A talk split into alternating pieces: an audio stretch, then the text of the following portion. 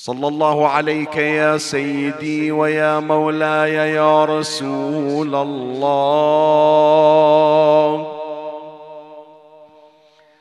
صلى الله عليك وعلى آلك الطاهرين. فاز من اعتصم بكم وأمن من لجأ إليكم. يا ليتنا يا ليتنا كنا معكم سادتي. فنفوز فوزا عظيما. قال إمامنا علي بن موسى الرضا. صلوات الله وسلامه عليه في قنوت صلاة العيدين. والقنوت أن تقول أشهد أن لا إله إلا الله وحده لا شريك له وأن محمدا عبده ورسوله. صلى الله عليه وآله.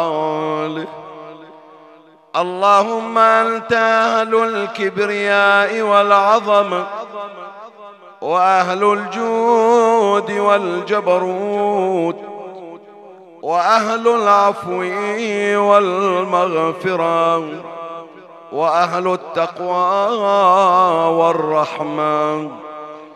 أسألك في هذا اليوم الذي جعلته للمسلمين عيدا ولمحمد ذخرا ومزيدا أن تصلي عليه وعلى آله.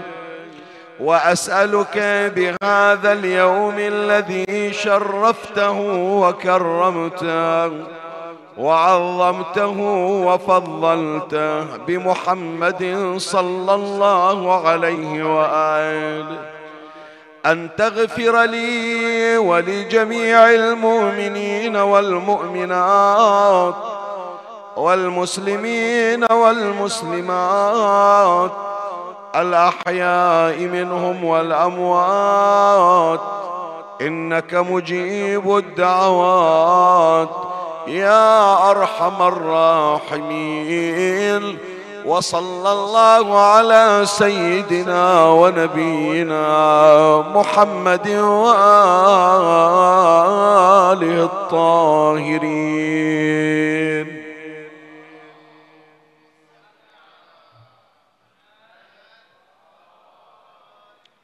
صل على محمد وآل محمد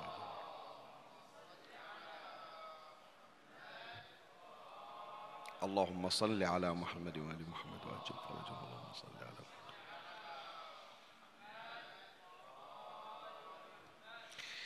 في العبارة التي وردت في دعاء إمامنا علي بن موسى الرضا عليه السلام والذي يدعو به في يوم العيد وهو الدعاء المأثور الذي سوف نردده غدا إن شاء الله.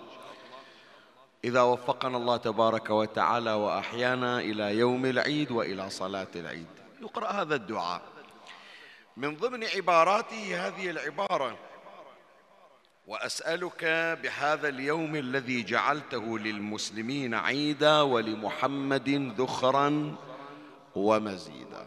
نص آخر ذخرا وشرفا ومزيدا. نص ثالث ذخرا وشرفا وكرامة ومزيدا. هذه العبارة يا إخواني فيها أمران مهمة هي أمور بس من أبرز هذه الأمور أمران مهمة أما الأمر الأول الحديث أو الدعاء يشير إلى أن في يوم غد أسرار خاصة يوم غد بما هو يوم عيد. في هذا اليوم يوم العيد أسرار خاصة بحيث لو أقسمت بهذا اليوم على الله تبارك وتعالى لأبر قسمك وهذه طبعا إحنا موجودين إحنا نقدر نشوفها هذه في كثير من الموارد. مثلا أنت تقسم على الله عز وجل بشخص. اللهم إني أسألك بنبيك نبي الرحمة محمد صلى الله عليه وآله. اللهم صل على محمد وآل محمد. الله عز وجل جعل في النبي في شخص النبي في وجود النبي أسرار. شلون هذه الأسرار؟ مرة تشوف النبي قدامك وتقسم على الله بهذا الوجود. هذا الوجود له سر بحيث الله يبر قسمك وببركة هذا الوجود تقضى حاجته. اجى واحد إلى النبي صلى الله عليه وآله مكفوف البصر. قال لي يا رسول الله أنا ساكن في البادية وما عندي أحد ووضعي مع هذه الإعاقة جدا صعب. لأنه اولا أنا ارعي غنم ما أقدر ارعي غنم وأنا مكفوف البصر ثانيا أنا بالبرية لو أتعرض إلى اعتداء أو إلى هجوم وأنا مكفوف ما أشوف. فسر ربك يا رسول الله أن يرد علي بصري. قال لا أنا أعلمك طريقة. ارجع وصلي ركعتين فإذا فرغت قل اللهم إني أسألك بنبيك نبي الرحمة محمد صلى الله عليه وآله إلا ما رددت علي بصري. هو فعلا قال له زين ما تدعو لي؟ قال لا أنا ما أدعو لك. التجرب أنه فقط التوسل بي شو يسوي. هذا الإعرابي الأعمى المكفوف رجع صلى الركعتين النبي قاعد ويا أصحابه. شوية وإذا بهذا الإعرابي المكفوف عاد وهو مبصر قال يا رسول الله صليت الركعتين ودعوت بما أخبرتني فرد الله علي بصري يا رسول الله. اللهم صل على محمد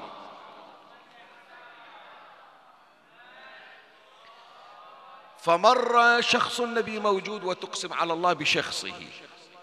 مرة لا الشخص فارق الحياة. إحنا الآن وين نشوف شخص النبي فارق الحياة وقبل رسول الله صلى الله عليه وآله. السر الذي جعله الله في جسمه في كيانه موجود في قبره في لحده. فلهذا أيضا عندنا من ضمن الأقسام أن تقسم على الله بقبر وهذا قبر نبيك. إذا تتذكرون في أيام عاشوراء يجي الإمام الحسين عليه السلام إلى قبر جده النبي. مرة يقسم باسم النبي مرة بجسم النبي مرة بقبر النبي. وهذا قبر نبيك محمد صلى الله عليه وآله. وقد نزل بي ما قد علمت فأسألك بحق القبر. ما قال بحق جدي بحق القبر ومن فيه. فكل ما يتعلق بهذا الشخص المقدس هذا الشخص المبارك الله يبر قسمه. زين مرة مو شخص مرة جماد. شلون؟ الكعبة. الكعبة أقسم على الله تبارك وتعالى. اللهم بحق هذا البيت إلا ما قضيت حاجتي. الكعبة إلها شرف وإلها أسرار بحيث إذا أقسم بها على الله عز وجل الله يبر القسم بهذا المكان المقدس. بعد من ضمن الأشياء التي يقسم بها على الله والله يستجيب القسم ويبر القسم أزمنة يوم من الأيام إلى حرمة عند الله. ليش؟ قد واحد يقول شيخنا شنو الفرق؟ هي 24 ساعة مثلها موجودة أمس وموجودة باكر. إيش معنى إلا هذا اليوم؟ لا. لأن الله جعل سر الاستجابة في هذا اليوم. فأنت من تقسم على الله بهذا اليوم يعني بما فيه من أسرار. ولهذا أنت تشوف باكر الدعاء تكرر تسع مرات في صلاتك اللهم إني أسألك بهذا اليوم شوف ما قلت مثلا أسألك بأسمائك الحسنى أسألك ب لا لا تخصص اليوم يعني هناك أسرار في هذا اليوم يوم العيد. إذا أقسمت بها على الله الله عز وجل أبر قسمك. زين هذا الأمر الأول. الأمر الثاني نحن نعلم بأن الله تبارك وتعالى جعل الأسرار كلها عند سادتنا محمد وآل محمد صلوات الله عليهم أجمعين.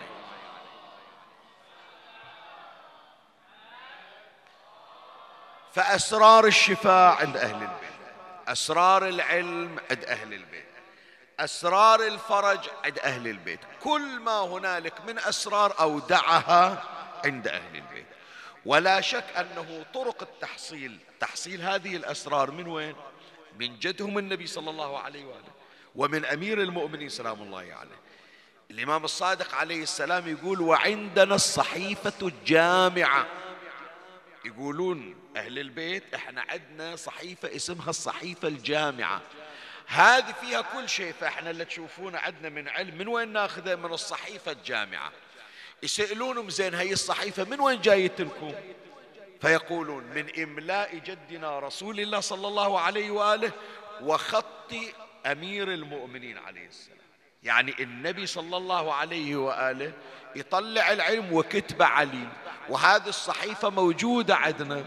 فكل ما إحنا نحتاجه من الأمور الشرعية من الأمور الغيبية من الأمور التاريخية من كل الاحتياجات نلقاه نلقاه في هذه الصحيفة وهي من عند رسول الله. فأهل البيت عليهم السلام مستودع الأسرار الربانية.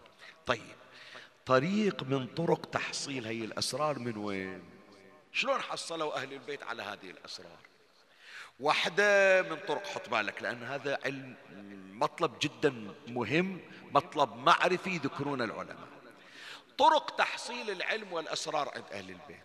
واحدة من عندها أن الإمام بمجرد أن يكون إماما يعني بمجرد أن يقتل الإمام الحسين عليه السلام وتنتقل الإمامة إلى ولده زين العابدين عليه السلام. بمجرد أن يفارق الحياة. الإمام أمير المؤمنين وتنتقل الإمامة إلى الإمام الحسن عليه السلام. وهكذا كل إمام. هناك عمود من نور غير مرئي إحنا ما نشوفه لكن هذا خاص.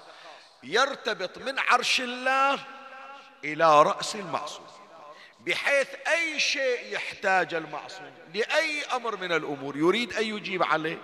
بعد ما ينتظر ملك يجي كذا يقرأ في كتاب لا لا.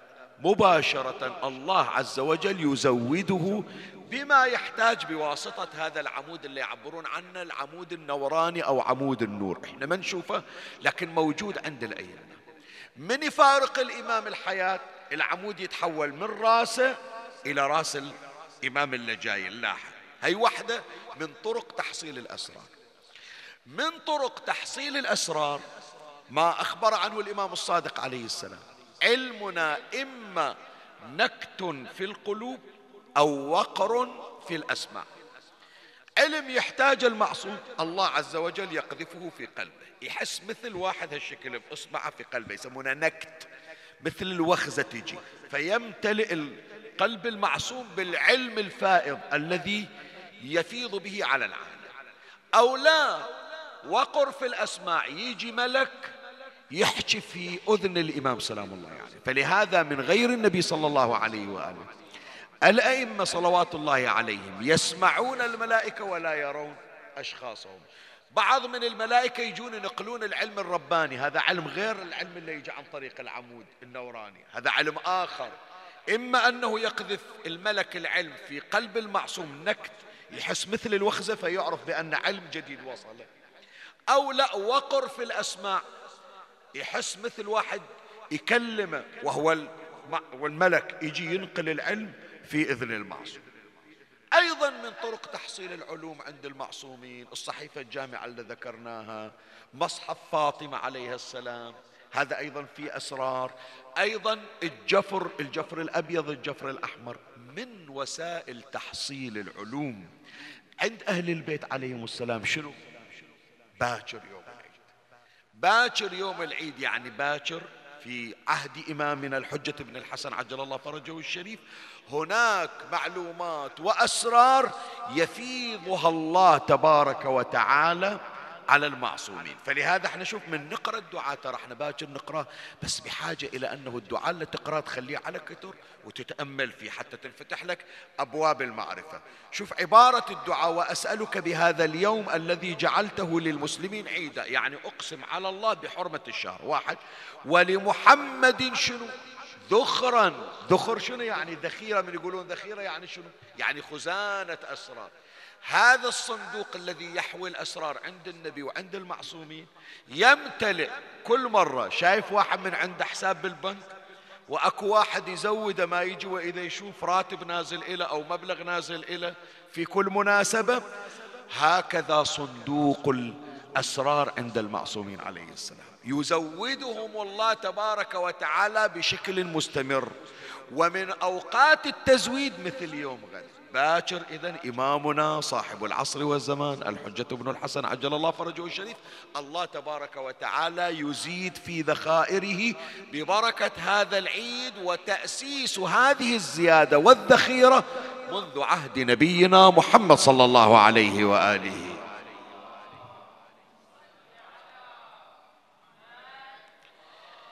فخلاصة هذا المطلب اللي هو تمهيد ومدخل إلى بحثنا يا إخواني نريد نقول أن باكر يوم العيد مو يوم اعتيادي. هذا مليء بالأسرار. أسرار عند النبي أسرار عند المعصومين وأسرار إلنا إحنا أيضا. الأمة المرحومة رحمها الله تبارك وتعالى بعدة من الأمور من ضمنها يوم العيد. فأنت باكر قادر على أن تحصل على كثير من الأسرار. زين. شوية خلي أوقف وياك عند هالعبارة حتى أطب وياك مباشرة إلى البحث. إخواني إحنا متعودين دائما في بعض المواقيت في بعض المناسبات أنه نقوم بمجموعة من الأعمال. يعني أنت ملاحظ ليلة القدر تجي.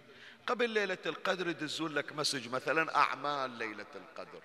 تقرأ السور الثلاث الروم العنكبوت الدخان. تقرأ دعاء جوشن تصلي صلاة ليلة القدر تطلع صدقة تزور الإمام الحسين تغتسل غسل ليلة القدر دعاء رفع وإلى ما إلى ذلك. طيب.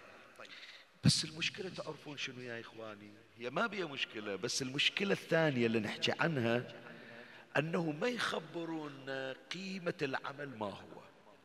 ليش هذه السور تحديدا ليش الروم والعنكبوت؟ واحد جاء قال لي شيخنا أنا ما أحب أقرأ الروم والعنكبوت أنا راح أقرأ جزء بالقرآن. أيوة أحسن أقرأ جزء لو أقرأ السورة.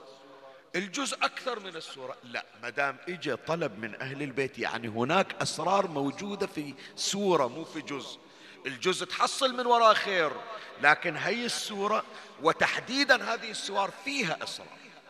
الآن شنو؟ مو موضع أنه نذكرها. ليش مثلا أنا أذكر مثلا عشر مرات أقول بك يا الله بك يا الله بك يا الله في رفع المصاحف؟ أنا أريد أقولها مئة مرة. لا سر في رقم العشر. فإحنا يا إخواني إذا تعرفنا على أسرار هذه الأعمال راح نتمسك فيها أكثر ونحافظ عليها أكثر ونقبل عليها أكثر. غير لما واحد يجيب لك مثلا مسج أو يجيب لك باكر الأعمال لا تنسونها تغتسلون غسل العيد تصلون صلاة العيد تطلعون زكاة الفطرة تروحون تمرون على أرحامكم. كذا تلبسون تتزينون تتطيبون وتزورون الإمام الحسين. طيب واحد جاء قال شيخنا وليش أغتسل؟ غير مستحب مو واجب. فأنا مستحب كثير مستحبات. بدالها باخذ سبحة وباسبح. غير مستحب. بس إذا عرفت سر العمل راح تحافظ عليه أكثر. لأنه تعرف بأن هناك أمور خاصة جعلها الله عن طريق. هذه الصلاة بوابة هذا السر هذا الغسل بوابة هذا السر فمن هنا يا إخواني بحث هذه الليلة بعنوان أسرار أعمال عيد الفطر. الليلة يهمني أنه أثير هذا البحث. أنا مخصص لنا إلى هذا المأتم الشريف. حتى نذكر بعض من أعمال يوم غد وباكر من نجي نمارس هذه الأعمال وهذه الطقوس وهذه العبادات نأتي إليها بإقبال. وأريدك باكر يصير عندك توجه إلى العمل. أنت تقول شيخ نحن سنويا نسوي. إيه؟ بس باكر تتوجه إلى العمل بما فيه من سر. وسوف أتعرض إن شاء الله إلى مجموعة من الأسرار تصل إلى خمسة من أسرار أعمال يوم غد أمر عليها تباعا في بحث هذه الليلة. ومن الله أستمد العون والتوفيق ومن مولاي أبي الفضل العباس المدد وألتمس منكم الدعاء وثلاثا بأعلى الأصوات صلوا على محمد وآل محمد.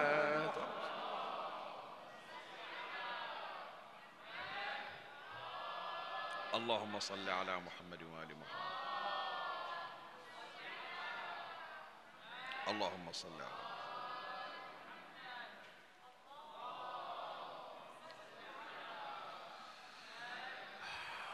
مولاي الكريم أنت حيثما كنت اسمعني وفرغ لي قلبك وأعرني سمعك وأقبل علي بكلك. أخبرتك بأني سوف أشير في بحثي إلى خمسة من أسرار أعمال يوم عيد الفطر. أما السر الأول؟ سر غسل يوم العيد. تقريبا هو أول عمل إحنا نبتدئ به يوم العيد. ويمكن البعض يتهاون فيه. شلون يتهاون؟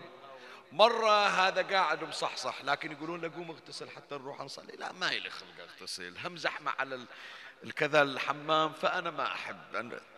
ما يخالف مو لازم. بدل أغتسل غسل التوبة أو غسل الزيارة.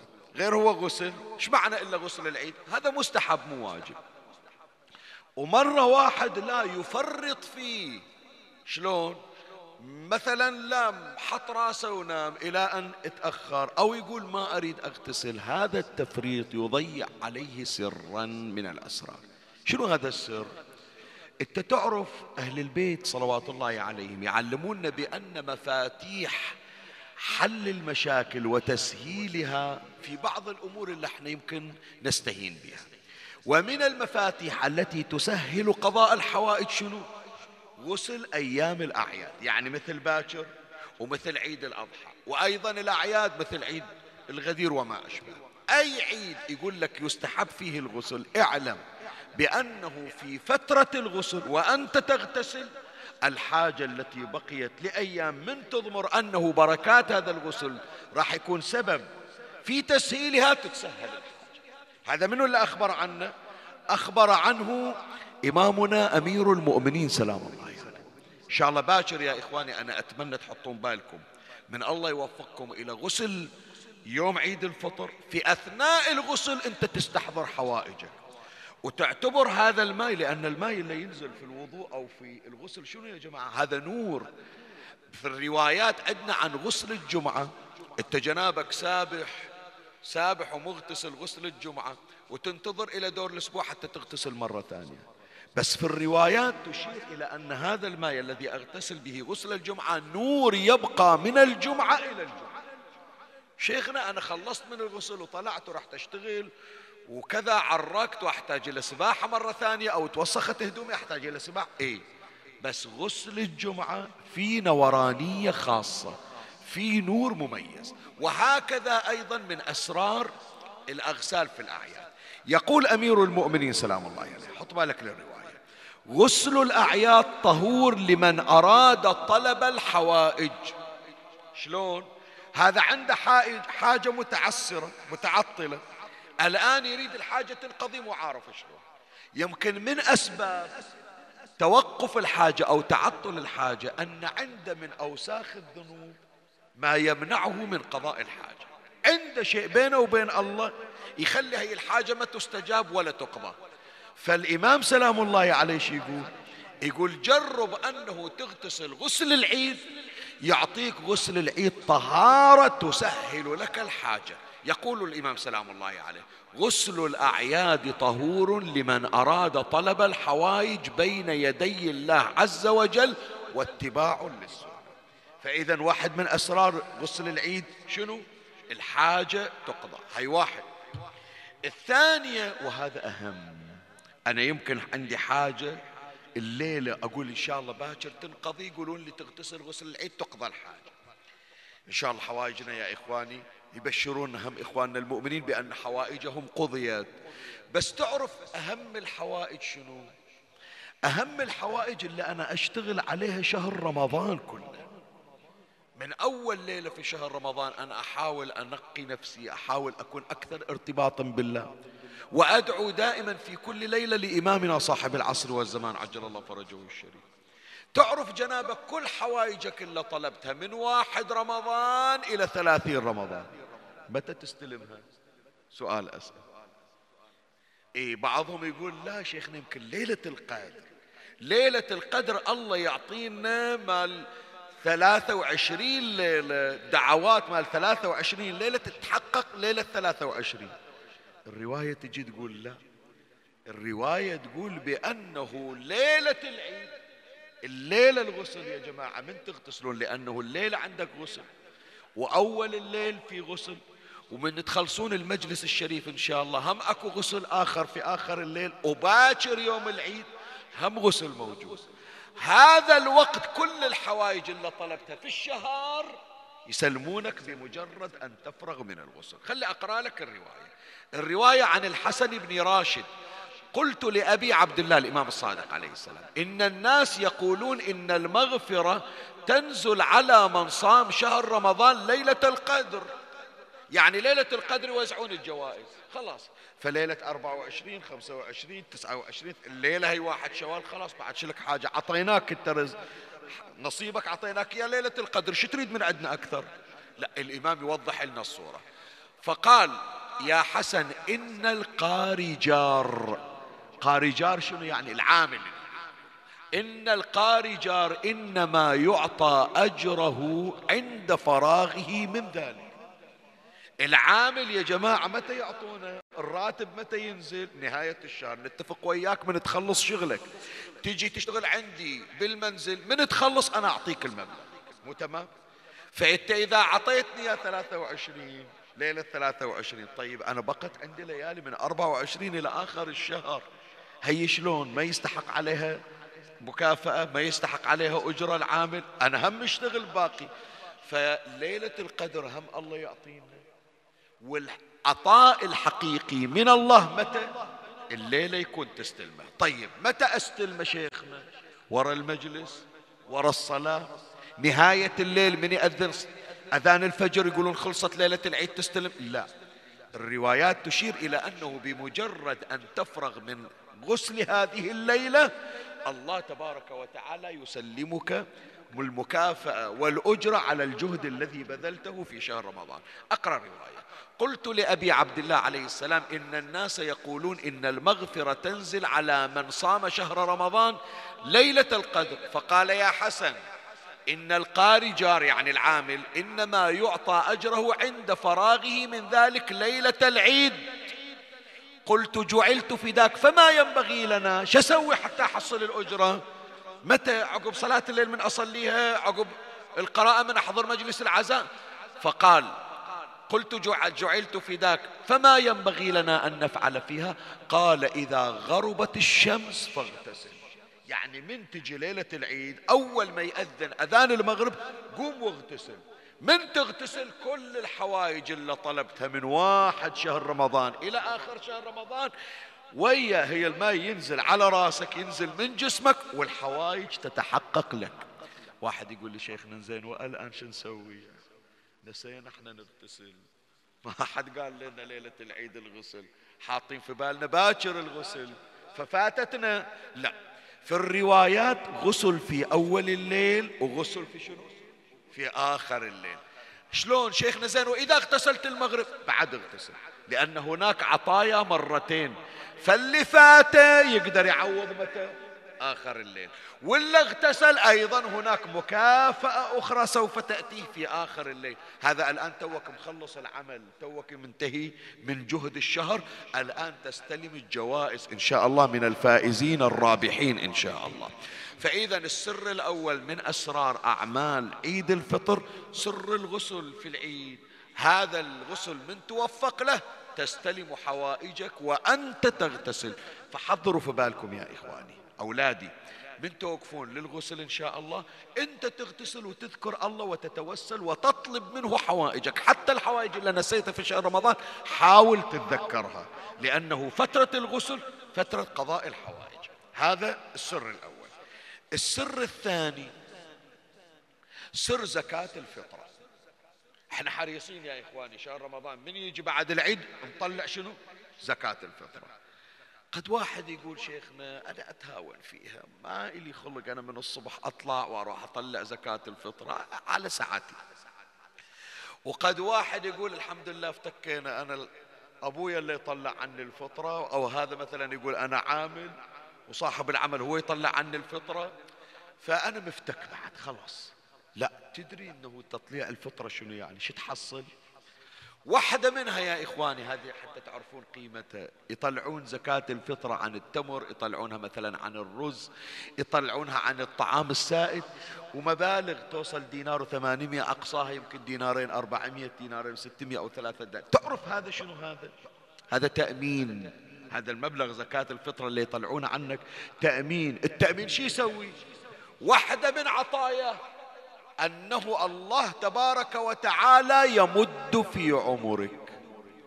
واحد مستعد يروح إلى مستشفى راقي أرقى مستشفى بالعالم يقول أسوي تشيك اب أسوي فحص. تمام؟ يشوفون عنده مرض وكذا ويسوون لذاك البعيد عملية ويمكن. لو تنجح العملية لو ما تنجح. هذه زكاة الفطرة يا إخواني هالمبلغ الزهيد. الله تبارك وتعالى يمد في عمرك ويدفع عنك السوء والبلاء. بهذا المبلغ الذي أخرجته في يوم العيد شوف الرواية عن الإمام الصادق عليه السلام قد حريص أنه يطلع زكاة الفطر. عند واحد من أصحابه اسمه معتب. الإمام الصادق يقول له اذهب فأعطي عن عيال الفطرة. يقول أنا مطلعينها. عيالي روح أنت طلع عنهم وخذ المبلغ وروح طلع الفطرة عنهم أنا راح أعطيك المبلغ روح طلع إلى المستحقين. اذهب فاعط عن عيال الفطرة وأعط عن الرقيق بأجمعهم. مو بس زوجاتي وأولادي لا حتى العبيد اللي عندنا حتى الخدم. وأعط عن الرقيع عن الرقيق بأجمعهم. ولا تدع منهم أحدا فإنك إن تركت منهم إنسانا تخوفت عليه الفوت. يعني إذا واحد ما طلعت عنا الفطر خايف يجيه الفوت. فهو هذا معتب يسأل الإمام سلام الله عليه. يقول له سيدي الفوت شنو يعني إيش راح يصير فيه لو ما طلعنا الفطرة؟ فقال فقلت وما الفوت؟ قال الموت. يعني إذا ما طلع الفطرة قد يكون أجل انتهى لكن من يطلع الفطرة؟ الله تبارك وتعالى يضاعف في عمره ويمد في أجله ببركة هذا المبلغ اللي طلع على دينار وثمانمائة أو دينارين. لاحظ مولاي؟ فواحدة من أسرار زكاة الفطرة الإمداد في العمر. بعد من أسرار زكاة الفطرة هذه من الأشياء الغريبة يا إخوان حطوا بالكم. أكو فد شيء لما يمكن إحنا ما ندري عنه. واحد من يجي يحسبها بواحد زائد واحد وواحد ناقص أو اثنين ناقص واحد. هي الحسابات ما تخدمك لأنه أكو معادلة ربانية إعجازية. اليوم علم الرياضيات ما يقدر يحلها. شلون؟ أنت جنابك عندك خمس تفاحات. تسوي أربع تفاحات ناقص تفاحة مستحيل تصير ست تفاحات. مستحيل خمس تفاحات أربعة ناقص واحد تتحول إلى عشر تفاحات. هذا مستحيل. علم الرياضيات يقول لك دور علم غيري ما يفيدك هذا العلم. صحيح. بس لما نيجي إلى علم محمد وآل محمد صلوات الله عليه.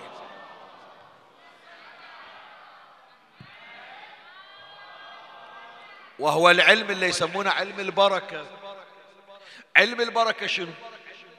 زواج علي من الزهراء عليه السلام. أمير المؤمنين لما تزوج فاطمة النبي يقول له العرس لازم يسوون له عزيمة وليمة يسوون وإنت يكون تسوي وليمة. إيش عندك يا علي؟ قال ما عندي إلا شاة والشاة صغيرة. قال زين. طحين عندك؟ قال عندي يمكن كيلو إلا ربع تقريبا. كم قرص أسوي قال ما يخالف. اذبح الشاة ذكها وأصلحها ومر أهلك أن يعجنوا ويخبزوا. سووا كم قرص. والشاة صغيرة والناس جواعة. قال له زين علي روح اطلع المسجد وأعزم الناس. علي أمير المؤمنين سلام الله عليه من طلع. يقول راح أعزم كم واحد. لأنه على قد الموجود بعد على قد الشاة. وهم جواعة وحصفين ذبيحة. فلازم أشوف لي كم نفر يعني. اجى أمير المؤمنين سلام الله عليه. شو تقولون يا جماعة؟ علي بخيل؟ يعرف يسويها علي؟ لا. زين يريد يقول له كم واحد حياكم؟ عندنا عزيمة. بس شاف الناس قاعدين. استحى يعزم أحد ويخلي أحد. هي عزيمة بيت سيد الأنبياء بيت أشرف الخلق.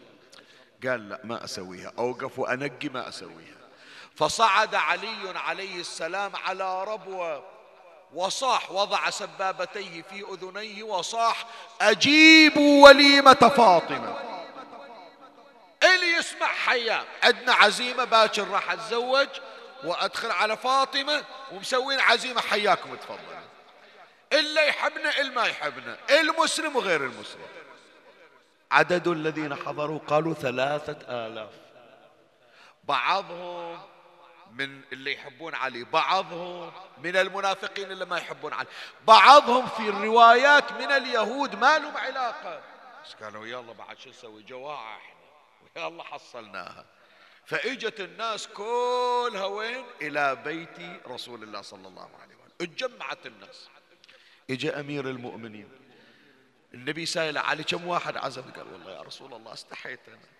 الناس بالمسجد والناس جواعة وإحنا باب الرحمة. أقول؟ يعني أنقي كم واحد سلمان وأبو ذر وأخلي الباقي. شلون يصير؟ شلون يصير؟ قال له ما يخالف ما عليه. يا علي أدخل علي عشرة عشرة وجيب القصعة الآنية الكبيرة ونثرد الخبز. وهذا الشاة خلنا نطبخها نسويها مرق ونخلي الخبز ونخلي اللحم ونخلي المرق. وأدخل علي عشرة عشرة فدخل الثلاثة آلاف. عشرة عشرة. وأكلوا. ثم قال لعلي صب في الأواني وخذ إلى أهل المدينة. فكأكل أهل المدينة وحمل إلى بيوتهم وأخذوا إلى الأحياء المجاورة. والقصع لم يتغير منها شيء ببركة فاطمة بنت محمد صلوات الله عليه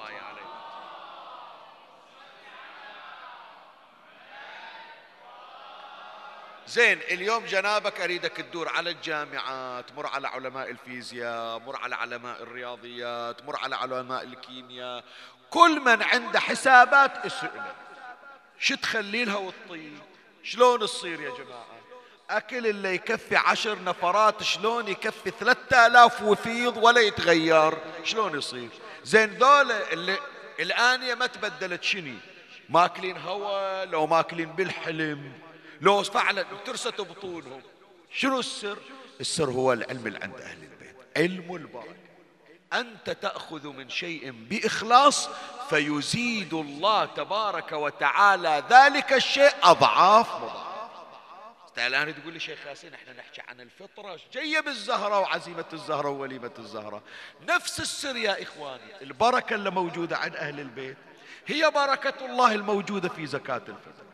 فأنت من تطلع عشرين دينار عنك وعن عائلتك زكاة فطرة لا تقول الراتب ناقص عشرين. تسمع إيش أقول لك؟ نفس ما حسبناها هناك. نفس ما حسبنا مثال التفاحات خمسة يعني أربعة ناقص واحد مستحيل تصير عشرة. لا في هذا العلم تصير. هي الراتب ناقص عشرين مالة الفطرة لكن يقذف الله فيها البركة فتصرف ذلك الراتب. وتنفقه ويضاعف الله فيه ويبارك فيه. الرواية وين؟ الرواية مولاي الكريم كما ورد عن عن نبينا محمد صلى الله عليه وآله.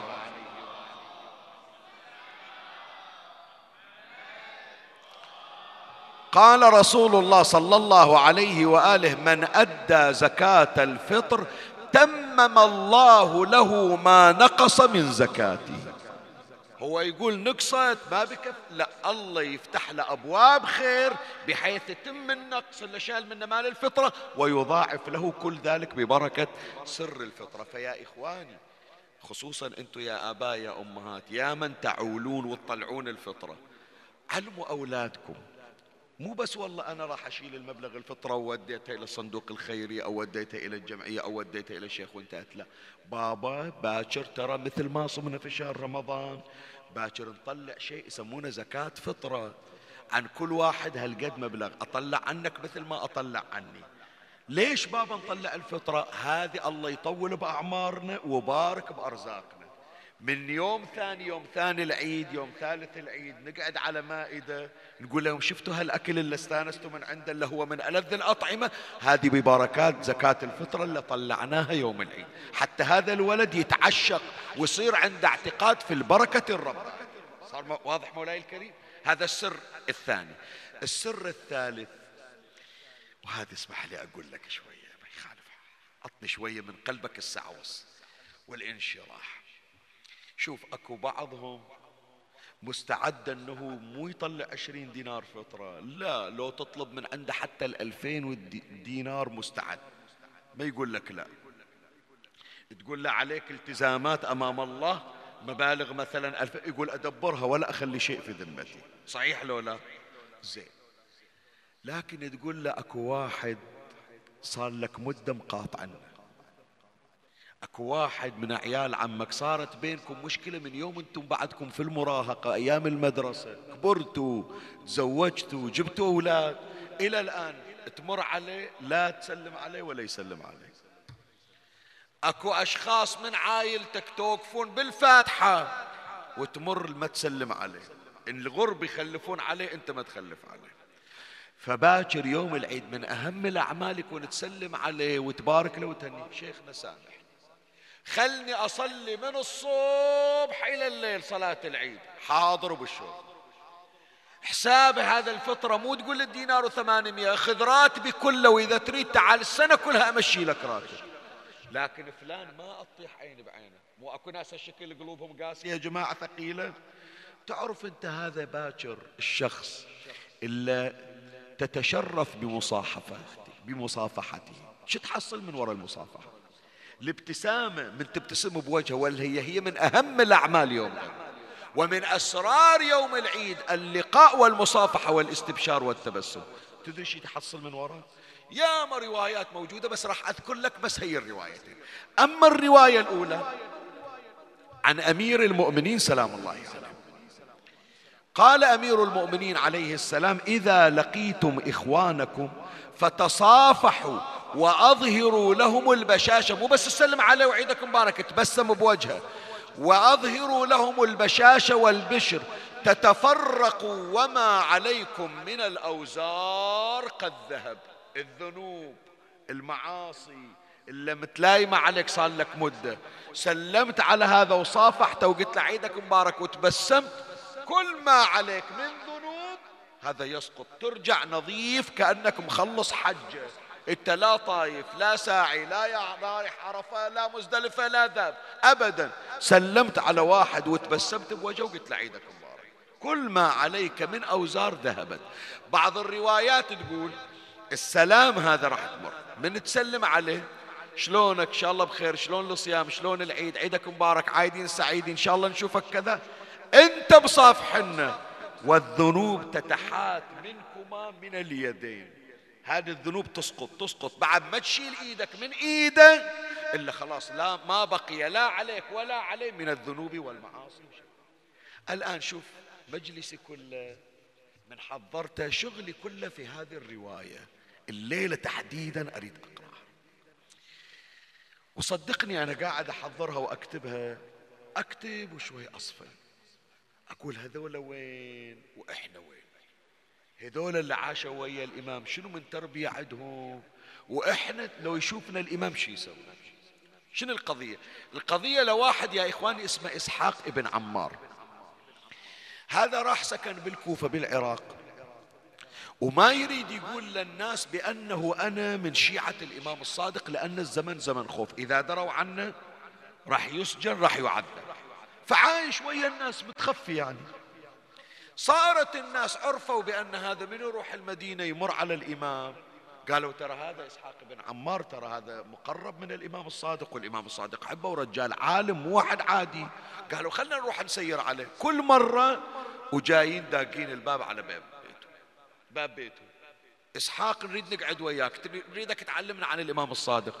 نريدك تسولف لنا عن الإمام الصادق. فبدت الناس تحكي ترى هذا اللي اسمه إسحاق ابن عمار عنده علاقة قوية ويا الإمام الصادق. ذاك اليوم قعد قال والتالي شلون يعني؟ لو كل يوم جايين باكر دول عيون والجواسيس مال المنصور الدوانيقي بيعرفون أنه أنا على علاقة بالصادق راح أتأذى وهم يتأذون. إيش سوى؟ قال للخادم ماله من يجي لك واحد ودق الباب يقول لك وين إسحاق؟ أريد أشوفه. قول له مو واقف وياي الآن. قول له مو موجود الآن هنا في المكان مو موجود. تقصد مو موجود عند الباب أنا داخل. بحيث ما يدخلون ولا يجونا بعد. كل يوم يوم والثاني والثالث راح ينقطعون ونفتاك. فأنا ضمنت أنه ما حد عرفني. بالفعل قام ما يسلم عليهم. إسحاق بن عمار ما يسلم عليهم. يوم سافر إلى الحج وراح المدينة الإمام الصادق عليه السلام. مثل ما نقول إحنا بلهجتنا نقول غاور عنا. عامل بجفوة شوية خلي أقرأ لك الآن الرواية. حط بالك للرواية. عن إسحاق بن عمار الصيرفي. كنت بالكوفة فيأتيني إخوان كثيرة وكرهت الشهرة. خفت أنه أنا عرف. فتخوفت أن أشتهر بديني. فأمرت غلامي كلما جاءني رجل منهم يطلبني قلت ليس هو ها هنا. أنا ما كذبت قلت بهالمكان مو وياي. قلت ليس هو ها هنا. قال فحججت تلك السنة. فلقيت أبا عبد الله عليه السلام فرأيت منه ثقلا وتغيرا. تغيرت المعاملة. يقول فرأيت منه ثقلا وتغيرا فيما بيني وبينه. قال قلت جعلت فداك ما الذي غيرني عنك؟ الله شوي حط بالك للكلمة هذه؟ هي اللي شغل فيها. قبل البدء صل على محمد وآل محمد.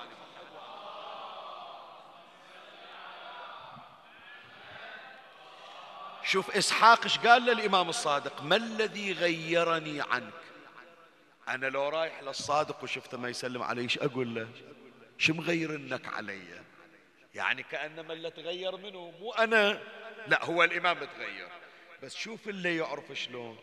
خايف إسحاق يقول لا يكون صادر من عندي شيء.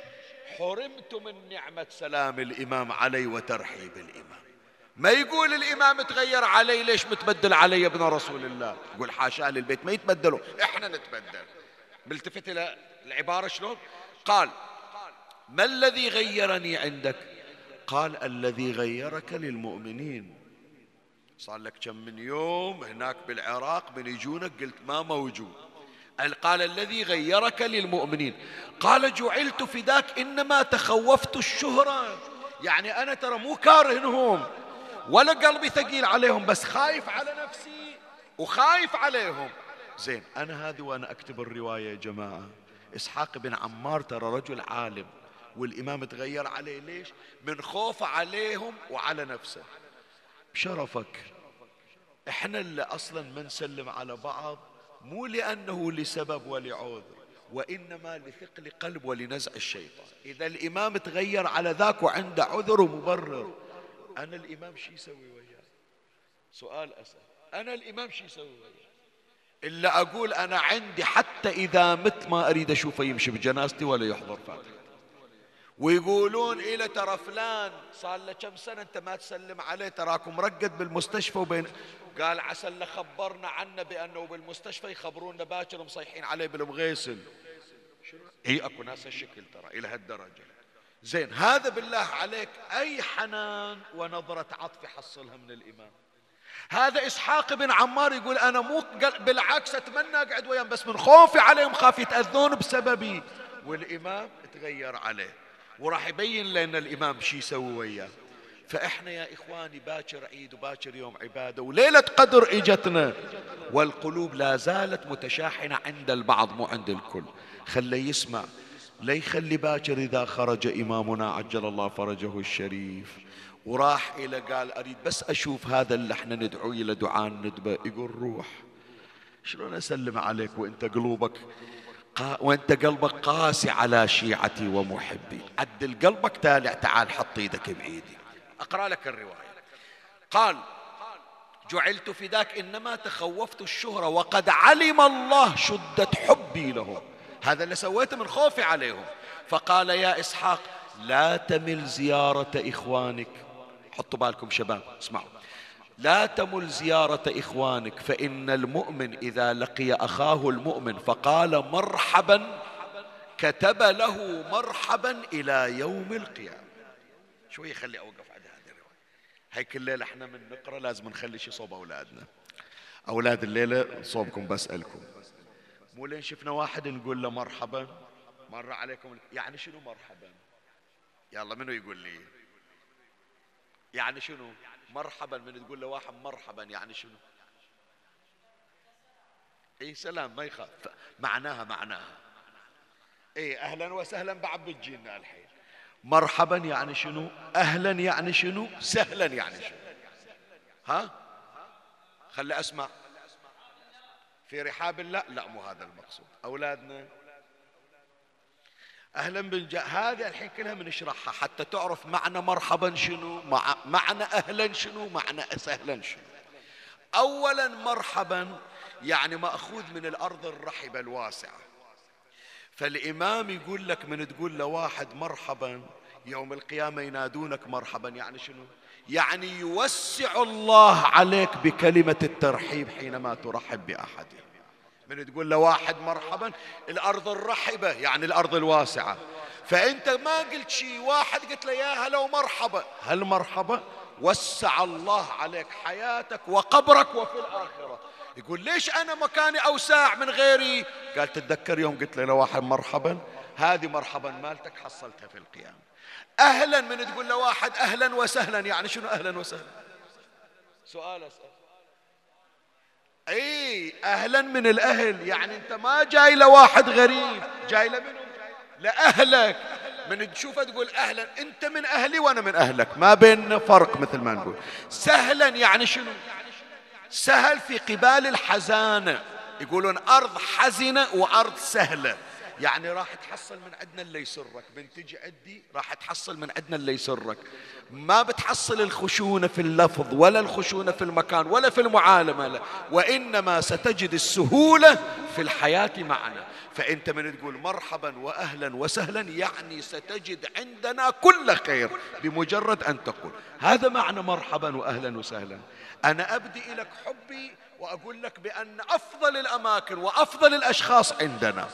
في مكاننا والله يعوضك بهالكلمة. هذه كلمة الإمام الصادق عليه السلام. قال فقال قال فإن المؤمن إذا لقي أخاه المؤمن وقال فقال له مرحبا كتب له مرحبا إلى يوم القيامة. فإذا صافحه أنزل الله فيما بين إبهامهم. هيش كلمة جدا غريبة وجميلة. سلمت عليه حطيت إيدك بإيده. من تصافحه باكر يوم العيد. حطيت إيدك بإيده. شو تحصلون؟ اسمع. أنت خصوصا يلي تبدي بالسلام. الإمام يقول فإذا صافحه أنزل الله فيما بين إبهامهما مئة رحمة. زين هي شلون تتقسم المئة رحمة؟ خمسين بخمسين اثنينهم سلموا لا. الإمام يقول تسعة وتسعين لأشدهم لصاحبه حبا. ثم أقبل الله عليهما بوجهه فكان على أشدهما حبا لصاحبه أشد إقبالا. فإذا تعانقا غمرتهما الرحمة فإذا لبثا قعدوا يسولفون فإذا لبثا لا يريدان إلا وجهه لا يريدان غرضا من غرض الدنيا قيل لهما غفر لكما فاستأنفا فإذا أقبل على المسألة قعدوا اثنين يسولفون ويا بعض كلام خاص. قالت الملائكة بعضهم لبعض تنحوا عنهما فإن لهما سرا وقد ستره الله عليهما. قعدوا يسولفون يحبون بعض. الملائكة تستر عليهم عيوبهم وتنظر إليهم بنظرة الرحمة. هو شنو سووا هذا مسلم على هذا ومصافح هذا. تسوى عمي لو ما تسوى؟ شلون ما تسوى. أنا هذا الشهر أدور به الرحمة الله يقول لي باكر بس حط إيدك بإيد أخوك. أنزل لك تسعة وتسعين رحمة خاصة بك لأنك ابتدأت بالسنة مرة واحد يقول شيخنا لا أريد أسلم عليه لكن قلبي ثقيل. عمي أدور رحمة الله لو أحط إيدي بإيد منه فكيف بشخص يتولى محمد وآل محمد صلوات الله عليه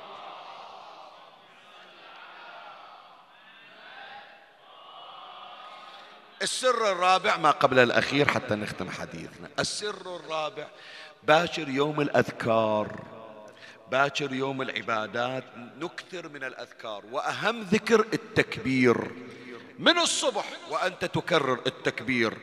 ليش التكبير؟ شوف الأسرار التي جعلها الله تبارك وتعالى في التكبير يوم الإمام الرضا عليه السلام أول ما إجا إلى مشهد وخلوه في منصب ولاية العهد.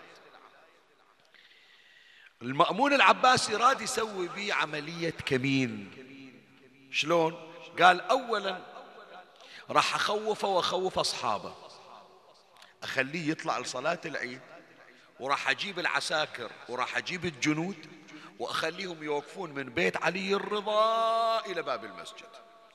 حتى إذا واحد من شيعته يريد يمشي وياه أوه هذا صار مرتبط بالدولة والعساكر داير مدار أنا شي يوديني إليه باكر هم ذولا يحطون البال علي يمكن واحد كاتب علي تقرير يحضروني أنا فيخوفون أصحابه من علي الإمام سلام الله عليه تدري إيش سوى؟ ما سوى شيء بس مجرد التكبير والأذكار. شوف من طلع هو ويا شيعته يكبرون لله تبارك وتعالى. ذول اللي جايين يهددون الإمام ويهددون شيعة الإمام. إيش صار بهم؟ أذكر لك النقل إلا نقل ياسر الخادم خادم الإمام الرضا عليه السلام.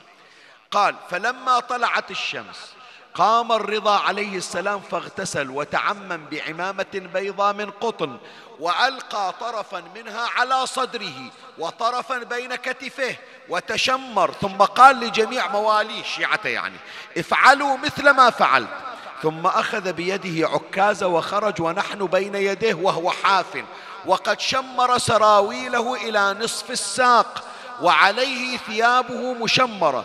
فلما قام ومشينا بين يديه رفع رأسه إلى السماء وكبر أربع تكبيرات فخيل إلينا أن الهواء والحيطان تجاوبه والقواد والناس على الباب قد تزينوا ولبسوا السلاح وتهيأوا بأحسن هيئة فلما طلعنا عليهم بهذه الصور حفات قد تشمرنا وطلع الرضا ووقف على الباب وقال الله أكبر الله أكبر الله أكبر على ما هدانا الله أكبر على ما رزقنا من بهيمة الأنعام والحمد لله على ما أبلانا ورفع بذلك صوته ورفعنا أصواتنا فتزعزعت مرو من البكاء والصياح.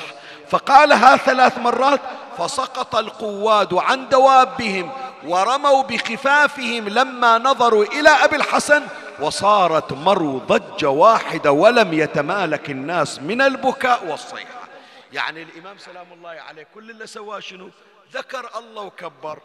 ذول اللي جايين يهددون الإمام كل واحد ذب سلاحه ونزل من على فرسه وصار يمشي وراء الإمام الرضا ويكثرون من التكبير وذكر الله ببركة إمامنا علي بن موسى الرضا صلوات الله عليه.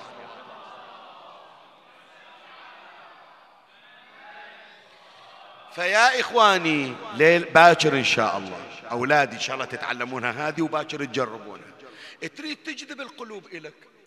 وأكو أشخاص يمكن ما يحجون وياك. عندك مشكلة وياهم. اذكر الله. بينك وبين الله كبر. دائما اذكر الله. شوف شلون راح هذا الذكر يصير إلى جاذبية. راح يجيب لك القلوب وأي واحد يريد سوء بيك أو يحاول ينال من عندك الله راح يرد شر إلى نحره. هذا السر الرابع. السر الخامس والأخير مسك الختام. باكر يا جماعة صلاة العيد. يستحب نصليها في وين أكثر مكان؟ منو يجاوبنا؟ في المسجد. في مكان ثاني غير المستحب قبل المسجد وين؟ ما أسمع وين؟ أحسنت أحسنت حج خليل. يستحب الإصحار في الروايات عندنا يستحب الإصحار شنو يعني الإصحار يعني تطلع شوية في منطقة مكشوفة. ما سامع أنت يسوون مصلى يروحون يصلون صلاة العيد في المصلى. عندهم مساجد عندهم جوامع بس يقول لك اطلع برا وصلي. في مكان مكشوف. ليش في مكان مكشوف؟ كثير من الأشخاص يقول شيخنا خلنا نروح المسجد. أولا بيت الله ثانيا تكييف موجود. لأن هناك نظرة من الله عز وجل تنزل على المصلي. أكو نظرة والنبي كانت عادة أنه يطلع ويتعرض إلى السماء حتى يحصل النظرة وجاءت هذه الروايات تؤكد على ذلك. قال رسول الله صلى الله عليه وآله اسمعوا شباب إذا كان يوم الفطر وخرج الناس إلى الجبانة يعني إلى البر اطلع الله عليهم ويقول عبادي لي صمتم ولي صليتم عودوا مغفورا لكم. طالعين واقفين قدامي بعد خلاص أنا غفرت لكم ما ترجعون البيت إلا بالمغفرة. وقال نبينا محمد صلى الله عليه وآله حطوا بالكم هذه إن شاء الله الرواية الأخيرة يكون تحفظونها وتجربونها باكر. إن الله تعالى يطلع في العيدين إلى الأرض فابرزوا من المنازل. تلحقكم الرحمة. أكو رحمات تنزل من السماء لكم فباكر من نطلع يا جماعة؟ رايحين المسجد رايحين إلى أرحامنا رايحين المقبرة نقرأ فاتحة لأمواتنا باكر تنزل من رحمات من الله من السماء على رؤوسنا. شملنا الله وإياكم بالرحمة إن شاء الله. وجعلنا وإياكم من المرحومين ولا جعلنا من المحرومين. إي عمي؟ أكو ناس يطلعون من بيوتهم من يسمعون التكبير في السماعات يوم العيد.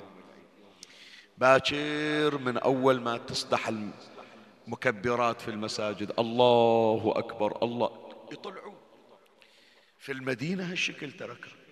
من يجي يوم العيد ويبتدون بالتهليل والتكبير ما يظل أحد بعد ببيت الكل يطلع. لكن إجا يوم يا جماعة أهل المدينة طلعوا من بيوتهم. بس ما كان يوم عيد. ولا سمعوا تكبير ولا سمعوا تهليل. لكن سمعوا صوت ثاني هو اللي طلع.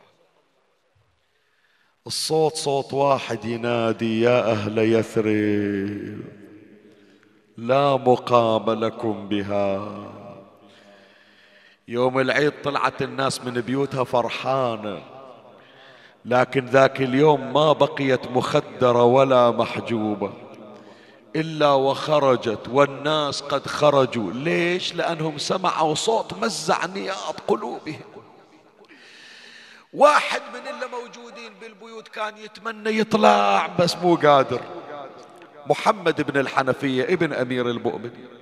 إن شاء الله لا يجي لنا عمي ذاك اليوم إلا نطلع من بيوتنا مزعوجين. مرت على بعض المناطق قبل كم سنة يوم العيد يسمعون خبر مزعج ما يظل أحد. إذا تتذكرون قبل أزمة كورونا منطقة سترة يمكن يسمعونا أحبائنا هناك. يوم العيد انصدمنا بذاك الخبر. صار حريق بالمنزل عمي شنو البحرين كلها طلعت مو بس سترة. ذاك العيد تنغص على الجميع. شنو عايلة واحترقت. هاليوم يا جماعة راح تسمع عن ونة الونة طلعت كل من كان في المدينة لأن مو اثنين ولا ثلاثة ولا أربعة اثنين وسبعين جنازة عندهم. محمد بن أمير المؤمنين يسمع الضجة ويسمع الصراخ الرجال والنساء. إيش صاير؟ إيش هالضجة؟ إيش عندكم اليوم؟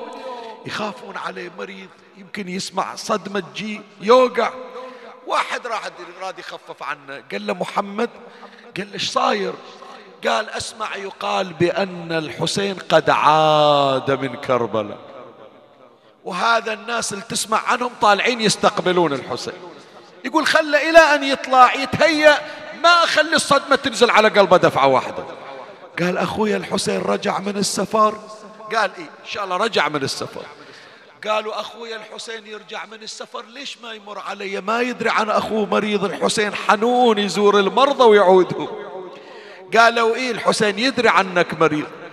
بس هناك على مشارف المدينة يقول أريد أحد يستقبلني وأنت أقرب الناس إليه فينتظرك أنت تروح إليه قال أخوي الحسين وينتظرني سعيا على الراس لا سعيا على القدم. أروح أطلع له حتى لو ما أقدر أتحرك لو حبوا على اليدين والرجلين قدم هنالك بغلته. راد يصعد على ظهر البغلة. أول ما صعد من الضعف طاح. قال أظن فيها مصائب كمصائب آل يعقوب. لا والله هالطيحة وهالونة اللي أسمعها بالشوارع مي مالت أفرح. فتح بابه وإذا يسمع البكاء والعويل والصراخ وحدة كأنما إجت شافت محمد واقف على الباب. هي بعد ما مسكت نفسها قالت أبو جاسم وين رايح؟ قالت قال لها يقولون اخويا الحسين راجع. والناس طالعة تستقبله وأريد أستقبل أخويا. قالت لا أبو جاسم ارجع البيت لا تطلع. إيش صاير؟ ليش ما أطلع؟ قالت بدروازة الساعات أختك وقفوها. وفي وسط مجلس باليتامى دخلوها. وكل ما تنادي يا علي سبوا أبوها. وكل من نظرها قال هذه خارجية محمد شي طلعك من البيت تشوف واحدة مسبية جاية حر ثيابها محرقة خرج محمد وإذا به يسمع الصوت يا أهل يثرب. لا مقام لكم بها. قتل الحسين فمدمعي مدرار. الجسم منه بكربلاء مضرج والرأس منه على القناة يدار. شاف الناس متحيرة بالشوارع هذا يركض هذا يضرب على رأسه. هذه شايلة طفلها ورايحة تركض بالشارع. نادى هذه المدينة مقوضة للبر كلها. وهالنسوة اللي تنوح إيش رايح لها ذي تجذب الولة وذي تسحب طفلها. واسمع حريم تصيح وفجعة الشبان يلا عمي اختم الشهر بونا على الحسين. كشفوا خبرهم ذوبتني ضجة الناس.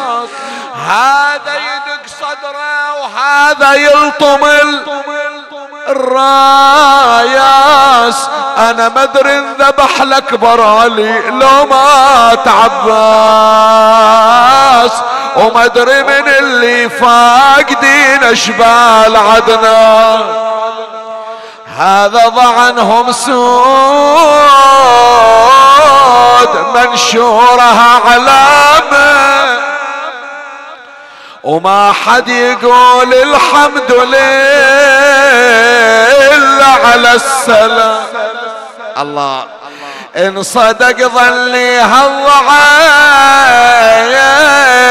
نسوى ويد. وإن كان راح حسين وحشتها لو طار بهالصوت هذا أريد البيت تقرأ بأعلى ما عندك. وصاحوا على حس البواج شابح العين ما يصير هالضجة على واحد ولا ثلاث إلك البيت إن صدق ظلي هالبكاء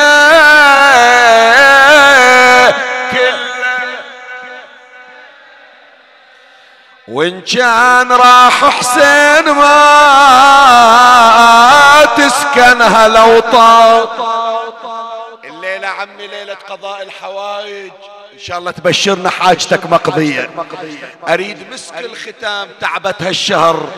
وننونها على زينب. ونستلم حوايجنا من عدها. يجي سايل وينها أختي راحت. خاف ذبحوها ويا الحسين.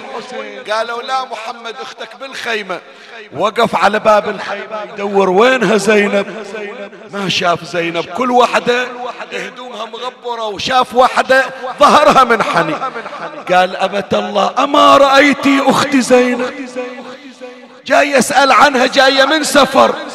قالت محمد نسيتني أنا أختك زينب. زينب الهاشمية؟ قالت لا يا محمد أنا زينب المسبي صاحت ما جيت ما جيت محمد يا خويا ليش ما يلا شباب.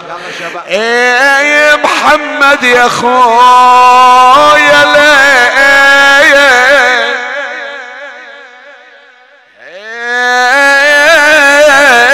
ليش ما أجي إيه مد الونة مد الونة وياي. خويا ما جيت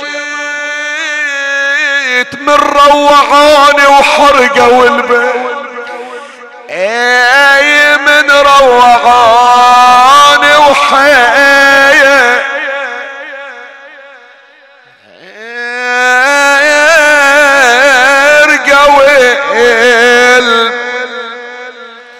هبطت راسي وغصب ذليت خلى البيت يا محمد. اي خلى البيت يا محمد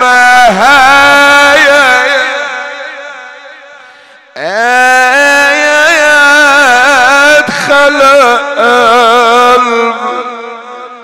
بالأمس كانوا معي واليوم قد رحلوا وخلفوا في سويد القلب نيرانا ألا لا تزين الدار إلا بأهلها على الدار بعد الراحلين سلام. اللهم صل على محمد وآل محمد. إخواني الحديث الشريف بالشكر تدوم النعم وهذه النعمة من أعاظم النعم ونسأل الله أن يديمها علينا. ومن لم يشكر المخلوق لم يشكر الخالق. فأولا الشكر لله على أن وفقنا الله تبارك وتعالى لصيام هذا الشهر الكريم وقيامه وتلاوة كتابه. وجعلنا من رواد مجالس الإمام الحسين عليه. شهر كامل نحن في ضيافة الله استقبلنا هذا الشهر بالمعاصي والذنوب. استقبلنا الله بالرحمة والمغفرة. استقبلنا هذا الشهر بالخطايا والآثام. ما فكرنا أن نطهر قلوبنا قبل شهر رمضان. أفاض الله علينا من رحمته ومغفرته. شكرا لك يا ربي على نعمة الضيافة. الشكر ثانيا لإمامنا صاحب العصر والزمان. عجل الله فرجه الشريف. فما نجده في أنفسنا من حب ومن ولاء ومن إيمان ومن إقبال على الطاعة فببركة دعاء إمامنا لنا.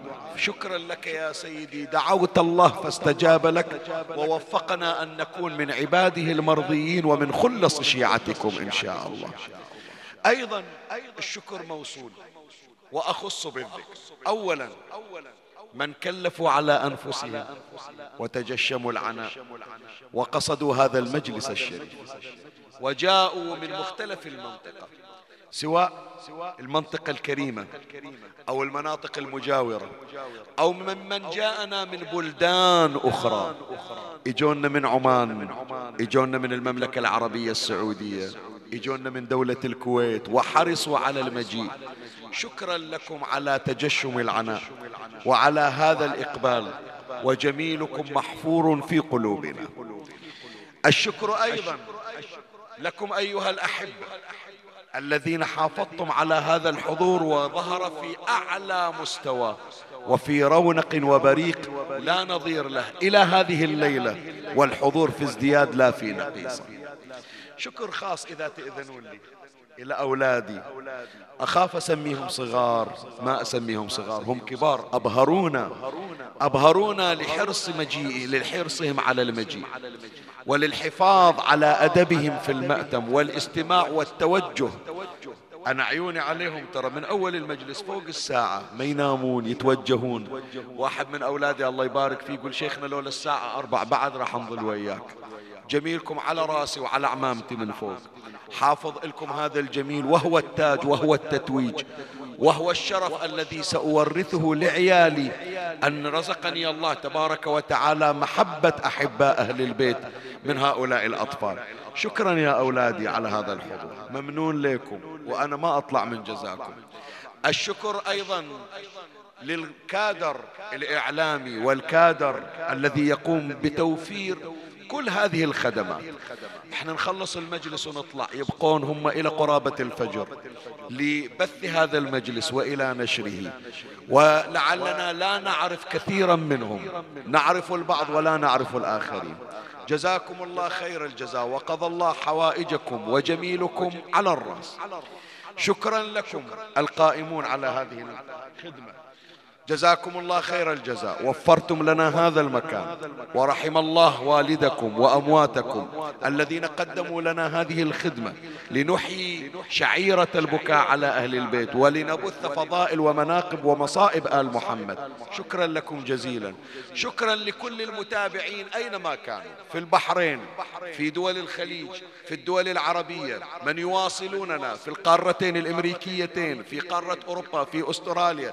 الاخوان من من العراق الإخوان في لبنان. الإخوان في كل الأماكن. هذا التواصل لا ننساه. ولا ننساكم كذلك من الدعاء. اجتمعنا على محبة سادتنا. لا فرقنا الله وإياكم عنهم أبدا.